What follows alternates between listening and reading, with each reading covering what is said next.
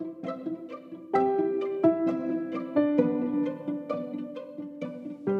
fine Ottocento un poeta, scrittore austriaco, dal nome impronunciabile per noi, scrisse L'essere umano scopre nel mondo solo quello che ha già dentro di sé, ma ha bisogno di conoscere il mondo per scoprirsi nella sua interezza.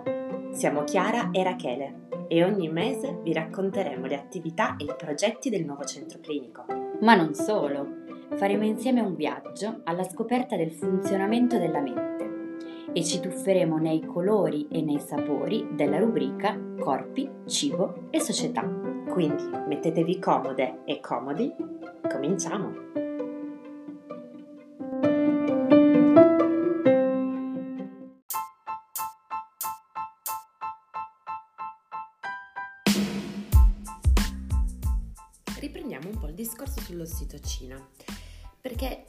Spiegato davvero cos'è e a cosa serve, e quindi lo faccio ora.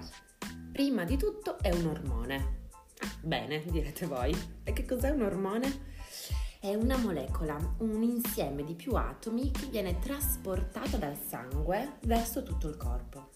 Gli ormoni funzionano come messaggeri chimici, ovvero trasportano informazioni e le istruzioni da un gruppo di cellule a tutto l'organismo e hanno la proprietà sia di stimolare il funzionamento delle cellule di vari organi, sia di regolare l'equilibrio di alcuni processi vitali. Tranquilli, adesso vi faccio un esempio.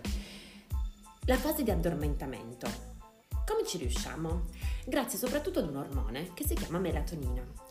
Questo ormone sincronizza tutte le attività notturne delle nostre cellule, perché il corpo mentre dorme non solo si riposa, fa un sacco di cose.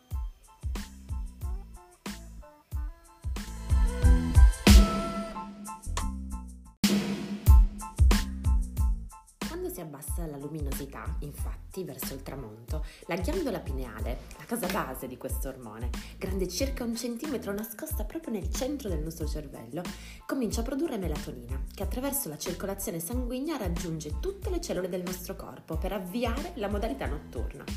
È abbastanza chiaro.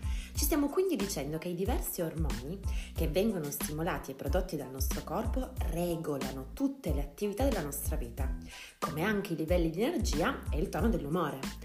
Capite quindi perché quando si parla di depressione, per fare un altro esempio, non stiamo mica parlando di mancanza di volontà, ma di un delicato, preciso, articolato meccanismo biopsicosociale che ha iniziato a funzionare in modalità risparmio, inviando segnali importanti al nostro corpo per qualche motivo davvero altrettanto importante, che ci piaccia o no.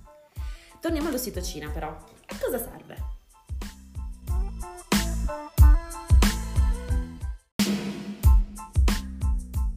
Sappiamo che è un ormone fondamentale durante il travaglio e il parto e poi successivamente nel processo di allattamento forse non tutti sappiamo che, più recentemente è stato riconosciuto come fondamentale nelle interazioni sociali e nelle relazioni sentimentali.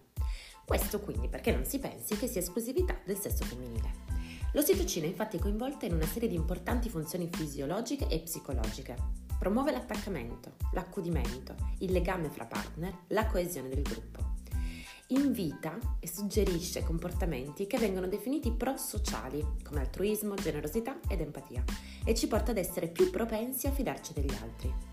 I risultati sperimentali, che approfondiremo nei prossimi capitoli, dimostrano anche che la somministrazione nasale con uno spray di ossitocina rende le persone più disponibili a occuparsi degli altri e più brave a riconoscere le emozioni. Questi effetti emergono in conseguenza della soppressione dell'azione dei circuiti prefrontale cortico-limbico. Quindi rispetto alla ghiandola pineale che abbiamo visto prima al centro del cervello, queste sono strutture, sono parti del cervello più, uh, un po' più superficiali, con conseguente abbassamento dei freni inibitori sociali come la paura, l'ansia e lo stress. Quindi l'ossitocina ci rende più disponibili a occuparci degli altri, più aperti e abbassa la paura, l'ansia e lo stress.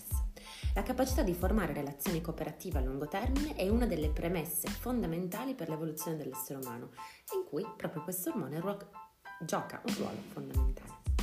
Ma attenzione, il troppo stroppia sempre e anche una dose elevata di ossitocina può avere degli effetti collaterali. Ve li racconto però nella prossima puntata perché in questi due anni siamo andati in astinenza, quindi tranquilli, abbracciateci, abbracciamoci abbondantemente senza paura e in sicurezza. E poi ne riparleremo, abbiamo ancora due anni da recuperare. Partendo da questo ormone così potente, passo a presentarvi la quota bio della nostra squadra. Vi ho presentato Tiziano e Sonia, una parte della quota psi, e oggi vi parlo di Giulia, la nostra biologa nutrizionista, o come ci piace chiamare noi, la nostra psiconutrizionista.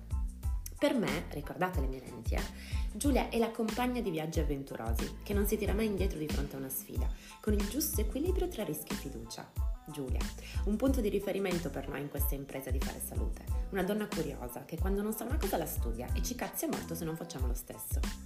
Avvertimenti, anche in questo caso, non cercatela dopo le 8 di sera. Lei è più una lodola, non un gufo. La trovate però vigile operativa intorno alle 6 e mezza del mattino.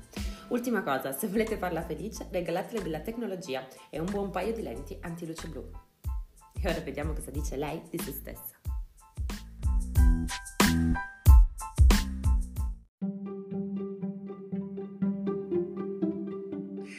Allora, eccoci qui con Giulia. Dici chi sei, presentati. Ciao, sono Giulia e in mezzo a tutti questi psicoterapeuti io sono un outlier, sono una biologa. Non amo tantissimo definirmi a seconda dei titoli di studio, ma quello che vi posso dire è che ho sempre avuto la fortuna nella mia vita di studiare quello che mi interessa, quello che mi interessava e che attualmente mi interessa.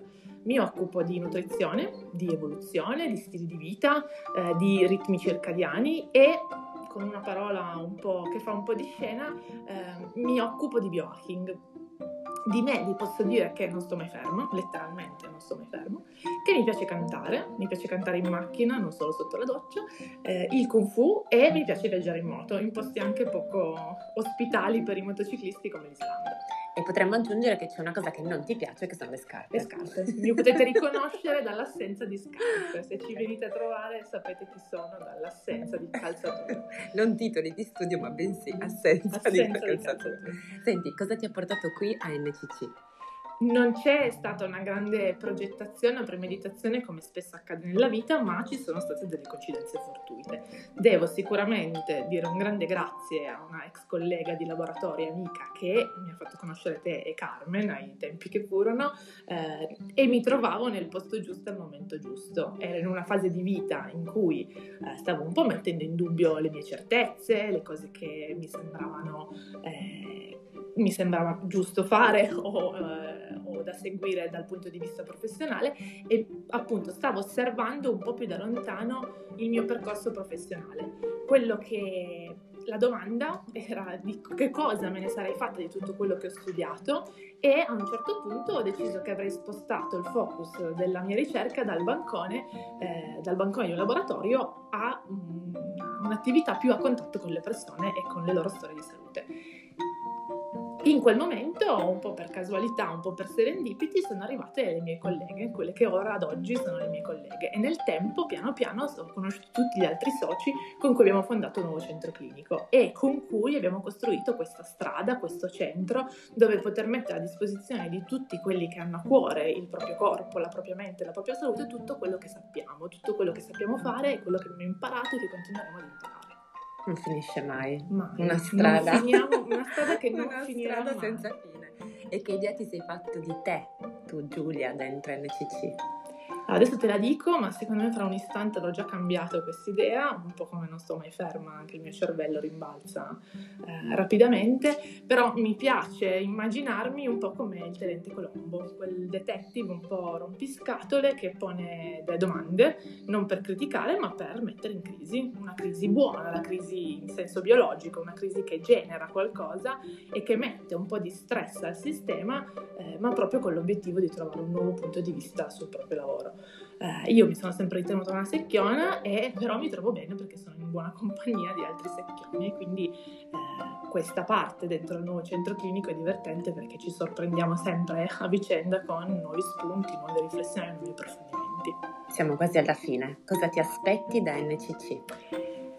NCC è uno spazio, uno spazio fisico, un luogo, ha una, un'identità. Tra poco, grande, Tra poco sarà un luogo più grande, quindi questa è parte di, eh, grande citazione, ma è anche uno spazio mentale, uno spazio dove poter manovrare, dove potersi immaginare eh, e poi anche realizzare, però non è solo una parte teorica, dove potersi immaginare nuovi progetti.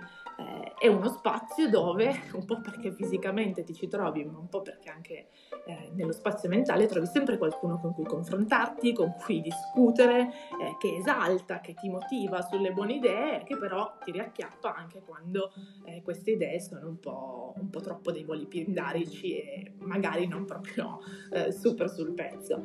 Eh, è uno spazio in cui io posso, eh, io come tutti i miei colleghi, posso fare, eh, posso pensare e mm, posso immaginarmi che i progetti diventino utili non solo per me, ma anche per, eh, per qualcun altro. Quindi speriamo che eh, tutta questa produzione di idee diventi utili per molti. Grazie. Grazie a te. Ciao. A presto.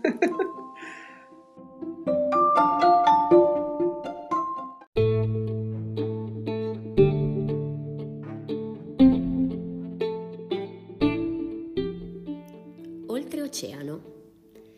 E dopo avervi raccontato un po' di Istanbul, vi racconterò qualcosa della Bolivia. Il mio primo viaggio oltreoceano, che ha quasi coinciso con il coronamento di un sogno che avevo fin da piccola, visitare il nuovo mondo.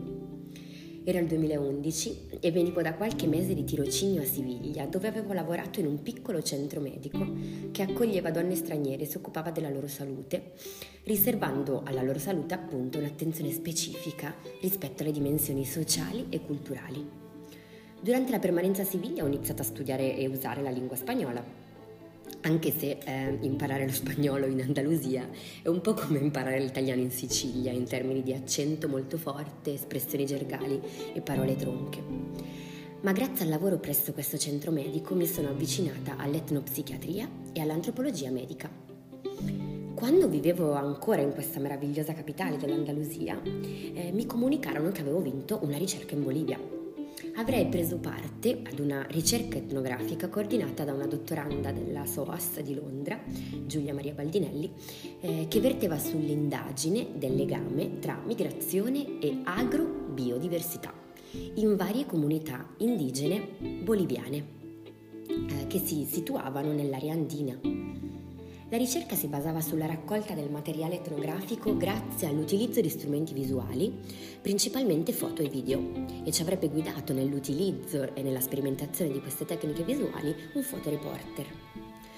Questa ricerca è stata appunto svolta in una comunità indigena andina, Aymara, composta da poche case sparse situate in un bellissimo altipiano che, che, si affacciava sul lago Titicaca. Il lago Titicaca è veramente immenso ed è situato a 4.000 metri sul livello del mare. Questa è stata la mia prima esperienza di ricerca sul campo vera e propria, il mio primo tuffo nelle comunità indigene, in questo caso boliviane, tematiche e campi che hanno interessato anche le mie ricerche successive in America Latina. Che cosa ho dovuto decostruire dopo aver vissuto qualche tempo in questa comunità andina? Allora, sicuramente lo stereotipo di comunità indigena intesa come un gruppo umano solidale, senza divisioni interne, isolato dal resto del mondo, testimone di una purezza originaria quasi atemporale. Mentre ci vivevo, la comunità Aymara Ehm, che mi ha ospitato mi si è presentata proprio sotto un'altra luce e l'ho osservata proprio attraverso altri occhi. Questa comunità era di fatti segnata da conflitti di diverso tipo, caratterizzata da gerarchie di potere interne e interessata da trasformazioni sociali ed economiche molto importanti, prime fra tutte quelle connesse alla migrazione. L'idea che prima di partire avevo delle comunità indigene essenzializzava le loro caratteristiche e le naturalizzava. Quasi come solo, quasi come se solo la nostra società potesse essere produttrice attiva di storia e in costante cambiamento, mentre gli altri, i diversi, i primitivi, tra virgolette, non fossero capaci di evolvere e di prendere parte al nostro processo storico. Forse il modo in cui vediamo gli altri parla molto più di noi che degli altri, come direbbe la cara Rachele. E in questo caso l'idea stereotipata che avevo degli indigeni boliviani, prima di vivere nelle loro case per un po' di tempo, era proprio figlia del modo in cui mi erano stati descritti ed erano stati letti da una tradizione etnografica ora superata, primitivista, che li considerava in qualche modo inferiori a noi e appunto primitivi. Ecco il nostro must have antropologico del mese che è proprio utile a superare le essenzializzazioni della cultura degli altri. I frutti puri impazziscono. Etnografia, letteratura e arte nel secolo XX di Clifford. Ciao a tutti e a presto!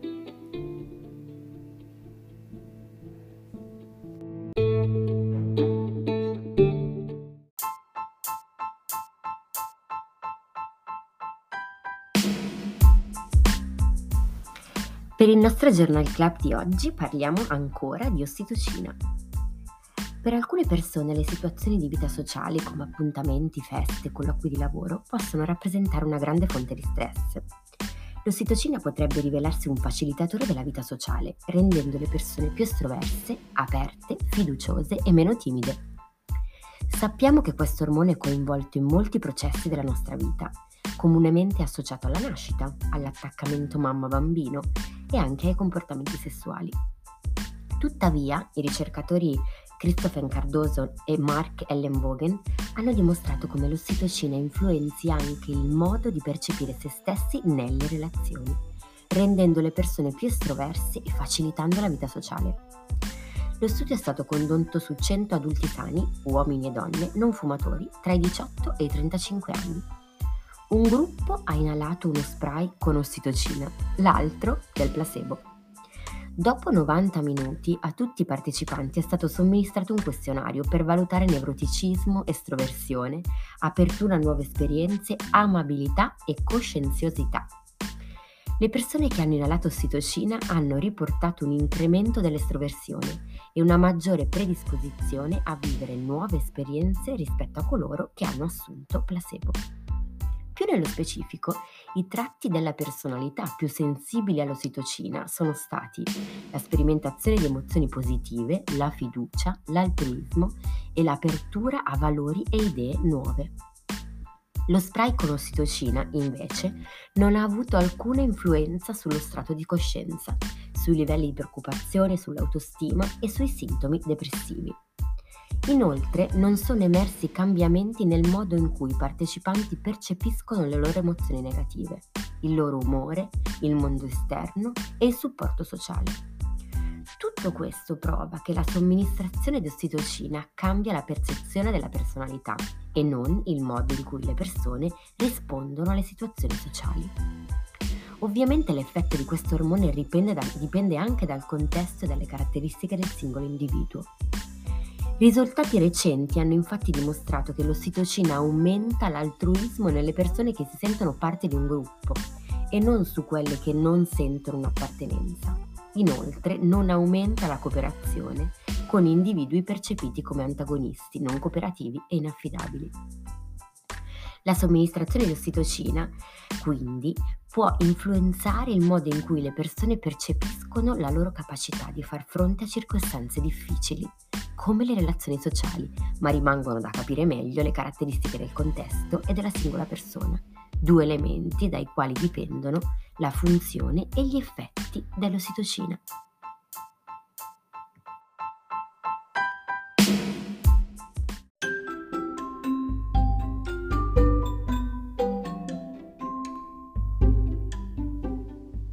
Il nuovo centro clinico è un polo unico e innovativo sul territorio, che si pone come un punto di riferimento per la cura della salute mentale e fisica.